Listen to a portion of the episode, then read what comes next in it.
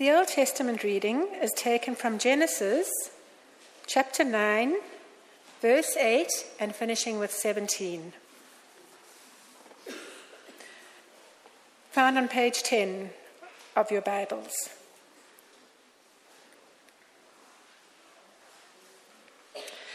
Then God said to Noah and to his sons with him, I now establish my covenant with you, and with your descendants after you, and with every living creature that was with you, the birds, the livestock, and all the wild animals, all those that came out of the ark with you, every living creature on earth. I establish my covenant with you. Never again will all life be destroyed by the waters of a flood. Never again will there be a flood to destroy the earth. And God said, This is the sign of the covenant I am making between me and you and every living creature with you, a covenant for all generations to come. I have set my rainbow in the clouds, and it will be the sign of the covenant between me and the earth. Whenever I bring clouds over the earth, and the rainbow appears in the clouds, I will remember my covenant between me and you and all living creatures of every kind. Never again will the waters become a flood to destroy all life. Whenever the rainbow appears in the clouds, I will see it and remember the everlasting covenant between God and all living creatures of every kind on the earth. So God said to Noah, This is the sign of the covenant I have established between me and all life on the earth. A reading from the first letter of Peter. Hear God's word. For Christ also suffered once for sins, the righteous for the unrighteous, to bring you to God. He was put to death in the body, but made alive in the spirit. After being made alive, he went and made proclamation to the imprisoned spirits, to those who were disobedient long ago when God waited patiently in the days of Noah while the ark was being built. In it, only a few people, eight in all, were saved through water. And this water symbolizes baptism that now saves you also. Not the removal of dirt from the body, but the pledge of a clear conscience toward God. It saves you by the resurrection of Jesus Christ, who has gone into heaven and is at God's right hand with angels, authorities, and powers in submission to him. This is the word of the Lord. Thanks be to God.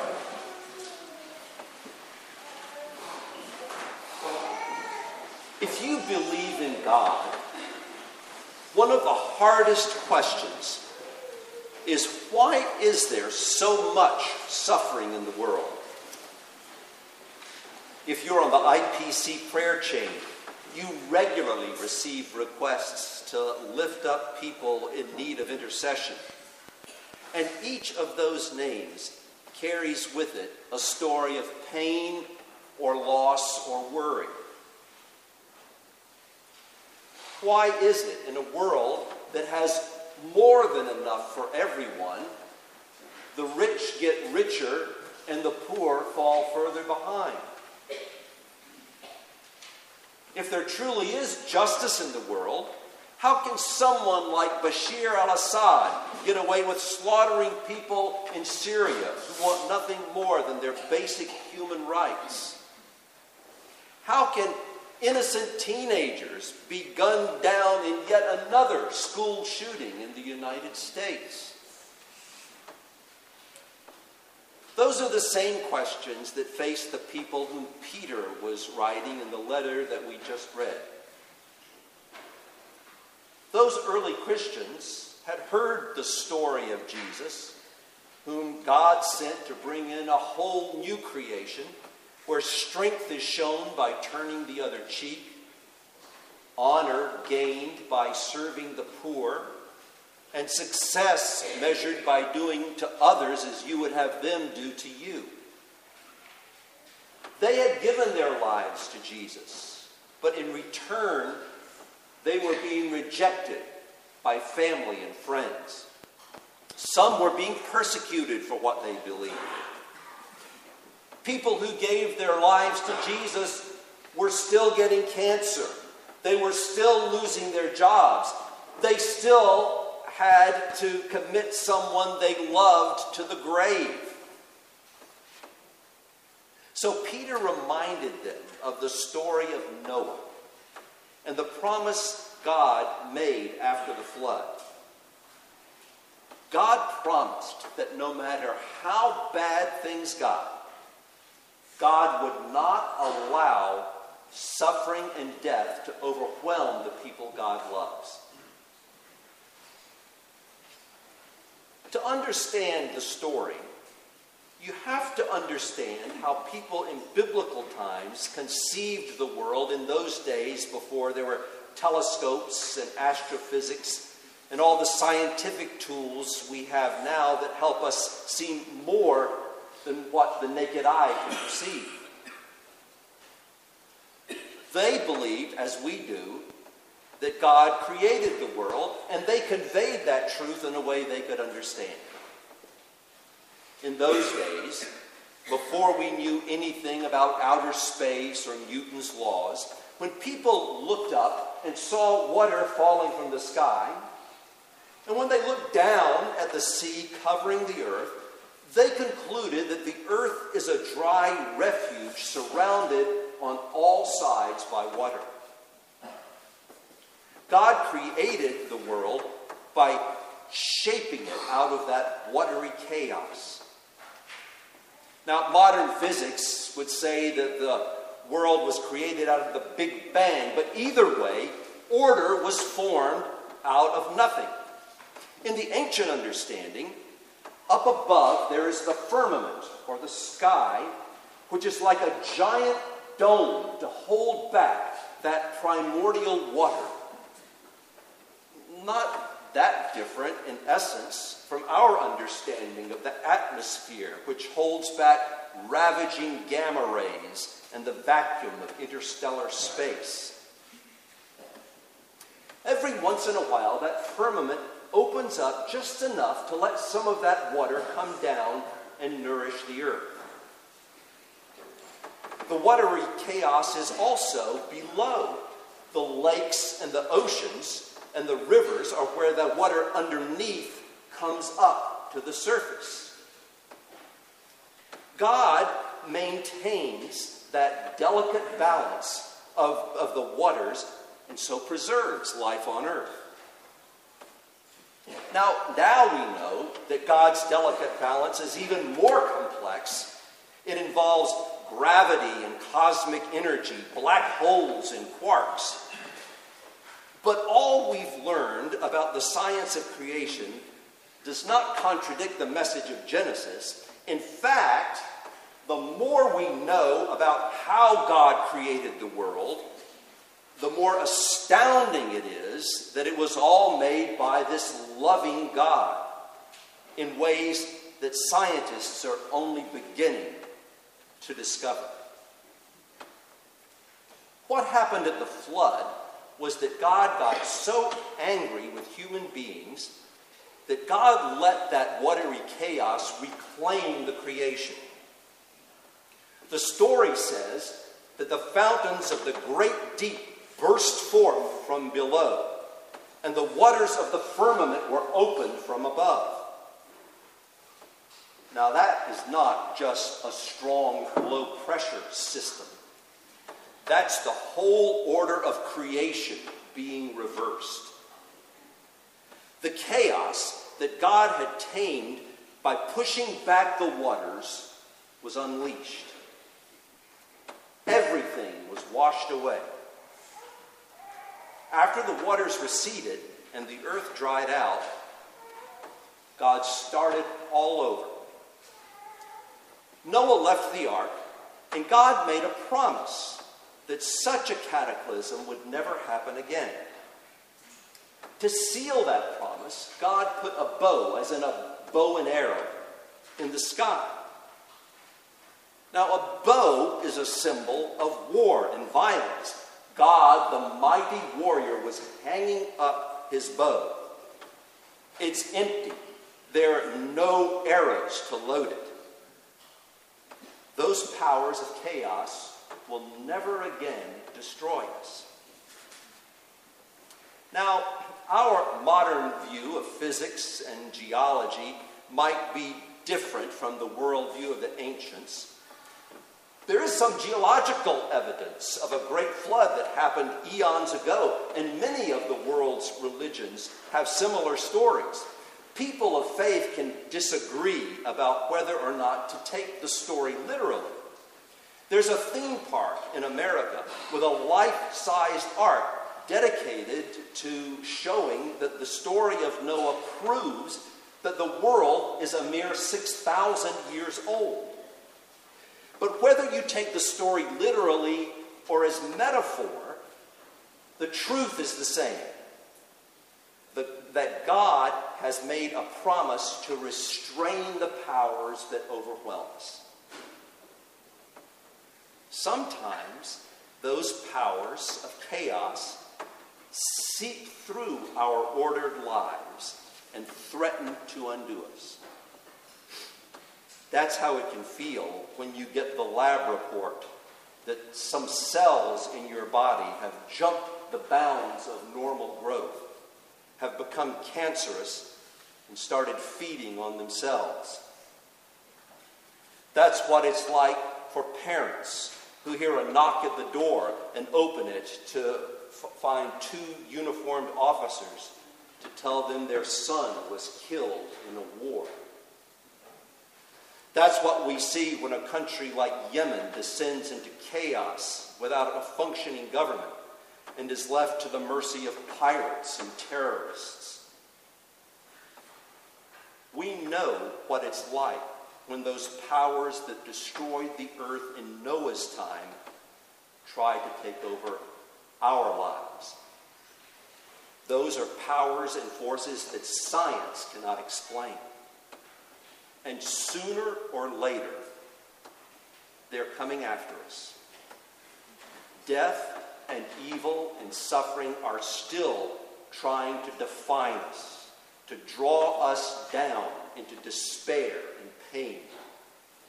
Those, they are the same forces of destruction that God gave free rein in the story of the flood, forces that are out to destroy us and return all creation to chaos.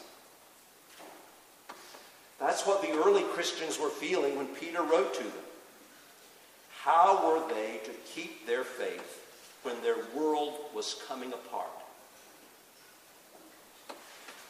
Peter reminded them that Jesus took the brunt of all that creative, chaotic power on himself, on our behalf. The one that sent from God took all the hatred, resentment, greed, and violence on himself. There on the cross, those same powers that were unleashed at the time of Noah were unleashed again, not in a flood of water this time, but in a flood of violence and pain and rejection. On the cross, Jesus took it full force, and having borne the brunt of that chaos, God raised him to life. God brought Jesus through the waters of death and raised him into heaven, where he is at the right hand of God with angels and authorities and powers made subject to him. And then God set the rainbow in the sky to remind himself that he would never again unleash that kind of destructive power on the earth. It was a sign of God's covenant with all living creatures that God would deliver them from the ultimate destruction that threatens our existence. That water, that same element that destroyed all living things except those eight on the ark, when it came rushing in torrents, was now dispersed into the atmosphere and transfused with lights to form the colors of the rainbow. And it's that same water that has given us life in our baptism. That same water where Jesus grabs us up out of the chaos that threatens us and hauls us onto the ark, his church, and unites us with him so that we share his death to sin and his resurrection to life. A while back, I met Brandon. He's the custodian at Central Presbyterian Church in Austin, Texas. My son Bill had recently joined the church, and I was in town for a visit. Having known me all his life, Bill's learned to indulge his mother and me when we want to check out a church and see how other Christians are doing it. Well, we were making our way around the outside of the church, checking all the doors to find one that was open so we could get in. Brandon saw us and let us in. And then he offered to give me a tour. But first, as we stood in the dimly lit sanctuary, he told me a little bit about himself. A lot of people don't like to use the word, he said, but I'm born again.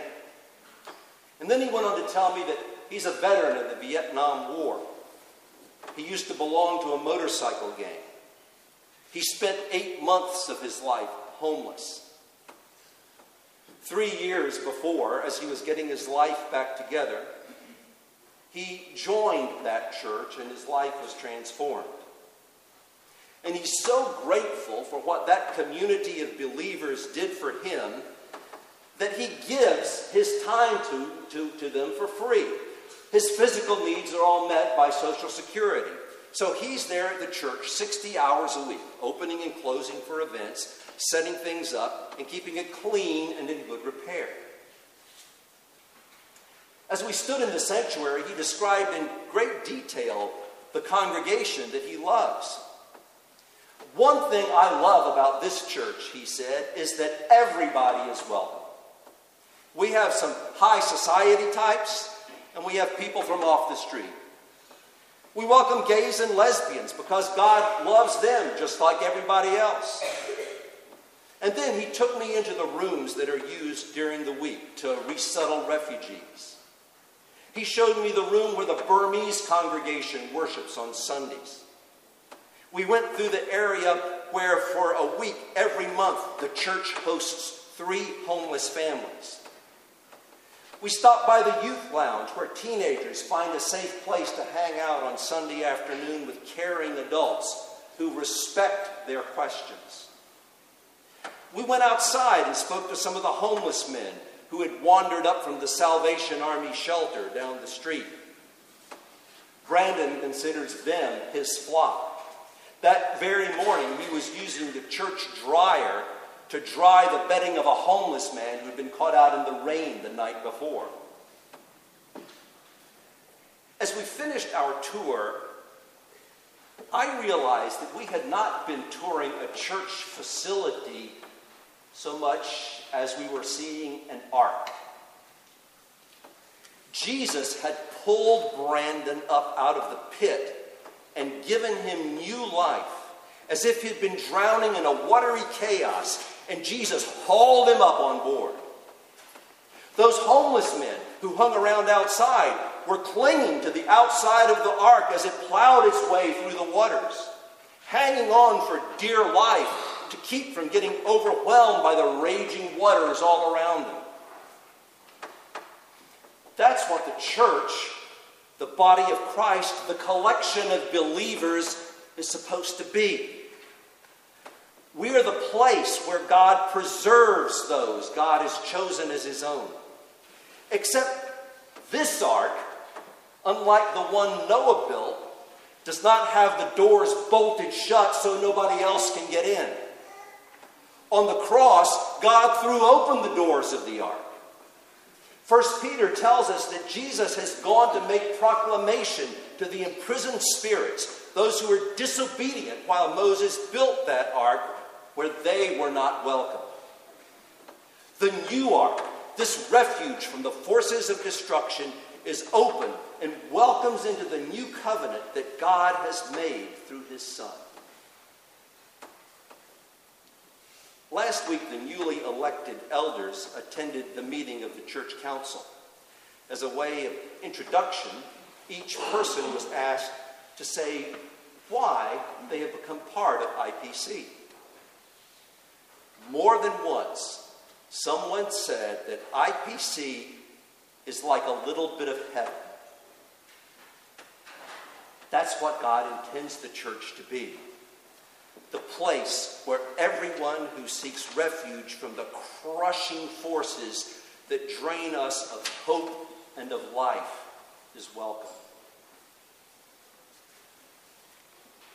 The chaos still rages around us, but it will not do us in. God has made all those powers subject to Jesus, and he reigns in triumphant glory. God has rebooted creation, and God reboots us. In Jesus Christ, God promises that we will weather the storm. And God does not forget that promise. Don't you forget it either.